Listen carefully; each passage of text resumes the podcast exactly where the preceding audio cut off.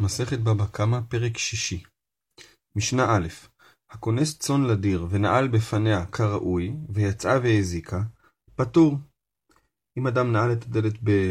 נעל את הדלת של הדיר בעוצמה כזאת שיכולה לעמוד ברוח מצויה, והם יצאו והזיקו, פטורים.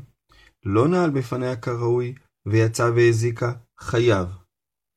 נפרצה בלילה, או שפרצו הליסטים ויצאה והזיקה, פטור. כלומר, אם באו אנשים אחרים ופרצו אותה, למשל ליסטים, ויצאה והזיקה, כמובן שהוא פטור. הוציאו הליסטים, הליסטים חייבים. אם הליסטים הוציאו אותה החוצה, או גירשו, אותם, את ה, את, גירשו את הצאן מהדיר, אז הליסטים חייבים.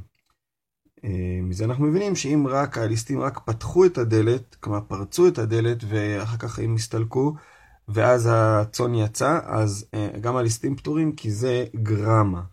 זה לא הם עצמם שהוציאו. משנה ב' הניחה בחמה, או שמסרה לחרש שוטה וקטן ויצאה והזיקה, חייב. כאן מדובר על אדם שהוא הכניס את הצאן לדיר ונעל בפניה כראוי, אבל הדיר הזה הוא בלי גג, והצאן היה בשמש כל היום, בחמה. אז, אז הכבשים עשו מאמץ עילאי כדי לברוח משם מרוב צער, ולכן הוא עדיין חייב, כי זה לא נחשב שהוא, שהוא שמר עליהם כמו שצריך. אותו דבר אם הוא מסר אותם לחרש שוטה וקטן, והם לא שמרו עליהם כמו שצריך ויצא והזיקה, אז הוא חייב בנזקים. מסרה לרועה, נכנס הרועה תחתיו. אדם שמוסר אה, צאן לרועה, הרועה כבר חייב בנזקים. נפלה לגינה ונהנית, משלמת מה שנהנית. זה אה, מקרה אחר. אה, הבהמה, של, הבהמה שלי אה, הלכה והחליקה לתוך הגינה של מישהו. למה אני אומר החליקה? כי היא נכנסה לשם באונס. ואז היא אכלה מהערוגה. משלמת מה שנהנית. כלומר, בגלל שהיא נכנסה לשם באונס, היא לא התפרצה לשם, אז היא משלמת מה שנהנית, כלומר, מה שאני הרווחתי מזה שהיא אכלה. חסכתי סעודה, אז משלמים דמי שעורים בזול, וזה מה שאני צריך לשלם. ירדה כדרכה והזיקה, משלמת מה שהזיקה, אם היא נכנסה לבד, אז צריך לשלם אה, את כל הנזק. איך משלמים נזק? כיצד משלם את מה שהזיקה? שמין בית שאה באותה השדה, כמה הייתה יפה וכמה היא יפה. כלומר, אה, אה, בודקים כמה שווה בית שאה באותה שדה, שזה איזשהו שטח לא קטן, ומתוך הבית שאה היא יכלה הרי אה, ערוגה אחת, אז בודקים כמה שווה בית שאה עם אותה ערוגה וכמה בלי אותה ערוגה. למה לא בודקים את הערוגה עצמה וזהו? אז מסירים למפרשים שאז יצא נזק מאוד גדול. ערוגה אחת שווה הרבה כשמסתכלים עליה לבד, כשמסתכלים על בית שאה עם ערוגה או בלי ערוגה, זה יוצא נזק פחות. רבי שמעון אומר, אכלה פירות גמורים, משלמת פירות גמורים, עם שאה שאה, עם שאתה, עם שאתיים. אומר רבי שמעון, אה, מה שאמרת קודם, ששמין רק את בית שאה עם ערוגה או בלי ערוגה, זה לא בפירות גמורים. אם היא אכלה ממש פירות גמורים בשלים, זה כבר לא ערוגה, זה כבר uh, תוצרת.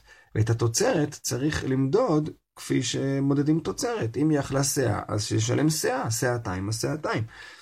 מודה רבי שמעון שאם זה היה פירות שלא נגמרו, זה עדיין uh, קצת כמו קרקע, אז שמין את זה כמו ששמין קרקע על ידי בית שיער. משנה ג' המקדיש בתוך שדה של חברו שלא ברשות, והאכלתן בהמתו של בעל השדה, פטור. זה מקרה ברור, למדנו גם בפרק הקודם אה, מקרים דומים. אדם אה, שם את הגדיש שלו, את ערימת התבואה שלו בשדה חברו שלו ברשות, הבהמה של בעל השדה אכלה, אז בעל השדה פטור. ואם הוזכה בהם, בעל הגדיש חייב, אם הבהמה הוזכה מזה. ואם הקדיש ברשות, בעל השדה חייב. אם הוא קיבל רשות להקדיש שם את גדישו, אז בעל השדה חייב בנזק של הגדיש.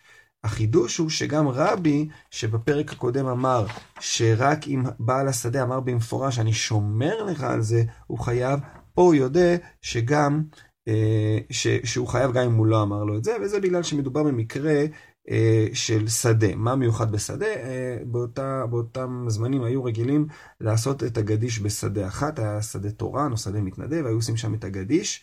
ואז היו גם ממנים שומר, והשומר אמור לשמור על הכל, וכשהרשו לו להקדיש בשדה של הגדישים, בוודאי שהתכוונו גם שישמרו לו על זה, ולכן בעל השדה חייב. משנה ד' השולח את הבעירה ביד חירש, שוטה וקטן. אנחנו עכשיו נכנסים להלכות אש. אדם שלח בעירה ביד חירש, שוטה וקטן, פטור בדיני אדם וחייב בדיני שמיים. כלומר, הוא נתן גחלת בידי חירש, שוטה וקטן, והחירש, שוטה וקטן הלכו ו... וגרמו לנזק. פטור בדיני אדם, כי הוא לא עשה את זה בעצמו, זה רק גרמה, וחייב בדיני שמיים, כי הוא התרשל, אה, אה, התנהג בצורה לא אחראית ומופקרת. אה, שילח ביד פיקח, הפיקח חייב. אם הוא שילח את הגחלת ביד פיקח, ברור שהפיקח נכנס תחתיו לענייני נזקים. רק נעיר שאם הוא שילח ממש באש אה, גלויה ביד חירש שוטה וקטן, הוא יהיה חייב, כי האש היא גלויה, והוא שם את זה ביד של החירש שוטה וקטן, זה כאילו הוא עצמו הלך ושרף משהו. אם זה גחלת, זה אש אה, אה, לא גלויה. אחד הביא את האור, ואחד הביא את העצים, המביא את העצים חיים. כלומר, אדם, עכשיו, אנשים רגילים, אחד הביא אור, נגיד גחלת או לפיד, ושם אותה במקום שבו היא לא יכולה להתפשט, אבל אחד בא ושם על זה ערימת עצים ויצר דלקה. מביא את העצים, חייב. אחד הביא את העצים ואחד הביא את האור, לפי הסדר הזה. אחד הביא ערימת עצים, אחד הביא אש. המביא את האור, חייב. בא אחר וליבה, המלבה חייב. כלומר, אם אחרי שהביאו השניים הראשונים את העצים ואת האור, הגיע אחר וליבה, אז הוא בעצם חייב, כי הוא זה שבעצם בסופו של דבר גרם לבעירה להתפשט, אבל הראשונים פטורים. ליבתה הרוח, כולם פטורים. אה, מה זאת אומרת ליבתה הרוח? מדובר על רוח שאינה מצויה, והיא גרמה לבעירה להתפשט, כולם פטורים. כי אם, אם זו הייתה רוח רגילה, אז הם חייבים, כי רוח רגילה זה משהו שאתה אמור לדעת שיכול לקרות. רוח שאינה מצויה, הם עשו מדורה במקום סביר, והגיעה רוח שאינה מצויה ו, וליבתה את זה והפיצה את האש, אז הם, על זה הם לא היו צריכים לחשוב, ולכן זה, הם פטורים כי זה אונס.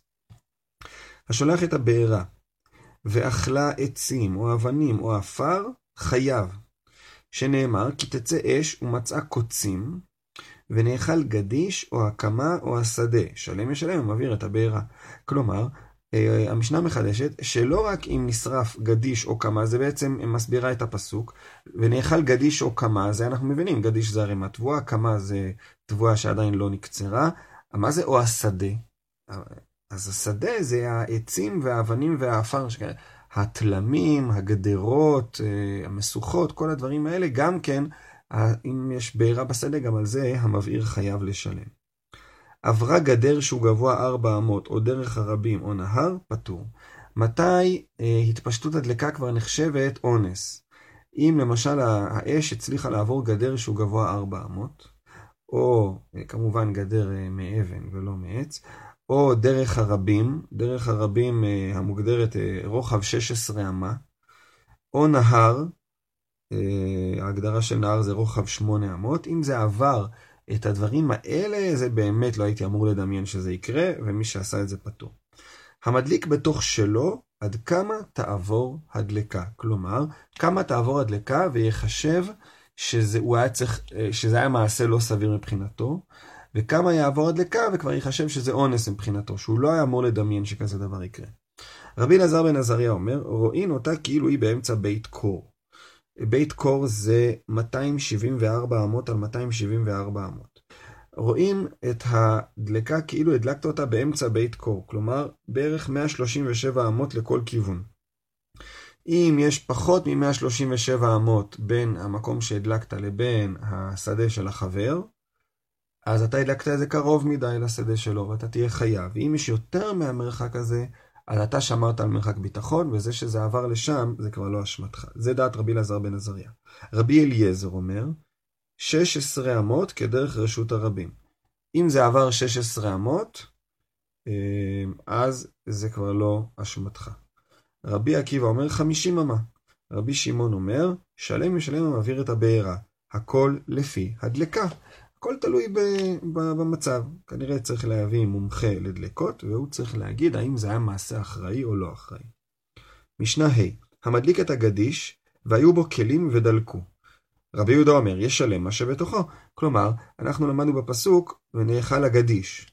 אבל אם בתוך הגדיש יש כלים, כלומר, דברים מכוסים, זה הנקודה, שהכלים מכוסים, אז אומר רבי יהודה, ישלם מה שבתוכו.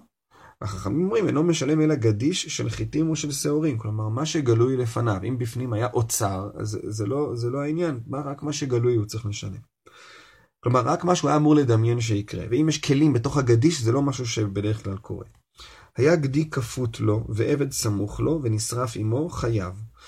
אמ, אם ליד הגדיש היה גדי כפות, כלומר, הוא לא יכול לברוח, ועבד סמוך לו. העבד יכול לברוח, ונשרף עמו, חייב. על מה חייב המבעיר? הוא חייב על הגדי, כי הגדי היה כפות ולא יכל לברוח. ועל הגדיש כמובן, אבל הוא פטור על העבד, כי העבד היה צריך ל- ל- לברוח, אז, אז הוא לא, לא, לא הגיוני שהוא ישלם על מישהו שהיה יכול לברוח משם. עבד כפות לו, וגדי סמוך לו ונשרף עמו, פטור. אם העבד היה כפות, ואתה ראית ששם עבד כפות ולמרות זאת הדלקת דלקה, אתה בעצם רצחת אותו. ולכן, המבעיר יהיה פטור על הגדי ועל הגדיש, בגלל שהוא מתחייב בנפשו על זה שהוא הרג את העבד. ומודים חכמים לרבי יהודה במדליק את הבירה, שהוא משלם על מה שבתוכה, שכן דרך בני האדם להניח בבתים. כל הרעיון של גדיש שלא משלם את מה שבתוכו, זה בגלל שהוא לא היה אמור לדמיין שמתחת לגדיש יש כלים.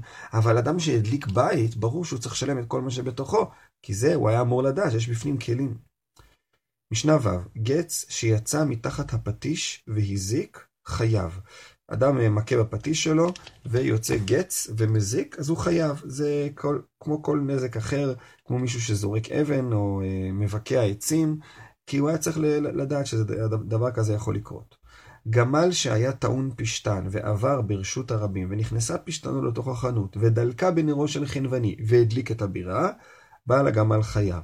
אז יש לנו כאן גמל שעובר והוא טעון פשטן, שזה חומר דליק. הפשטן הוא מאוד, וה, והפשטן טעון בצורה כזאת שהוא ממש גולש לצדדים, והוא נדחק לתוך החנות, ונדלק בנר שבחנות ושורף את החנות, הדליק את הבירה, את, ה, את החנות. בעל הגמל חייב, כי הוא הטעין את פשטנו בצורה לא אחראית. הניח חנווני נרו מבחוץ, החנווני חייב, אז עכשיו החנווני חייב על הנזק של הפשטן. רבי יהודה אומר, בנר חנוכה פטור. אם זה בימי החנוכה, צריך בעל הגמל לדעת שיכול להיות נר בחוץ, ולהטעין את, פשטין, את פשטנו אה, אה, בהתאם. ואם הוא לא עשה את זה, אז בעל החנות פטור. עד כאן.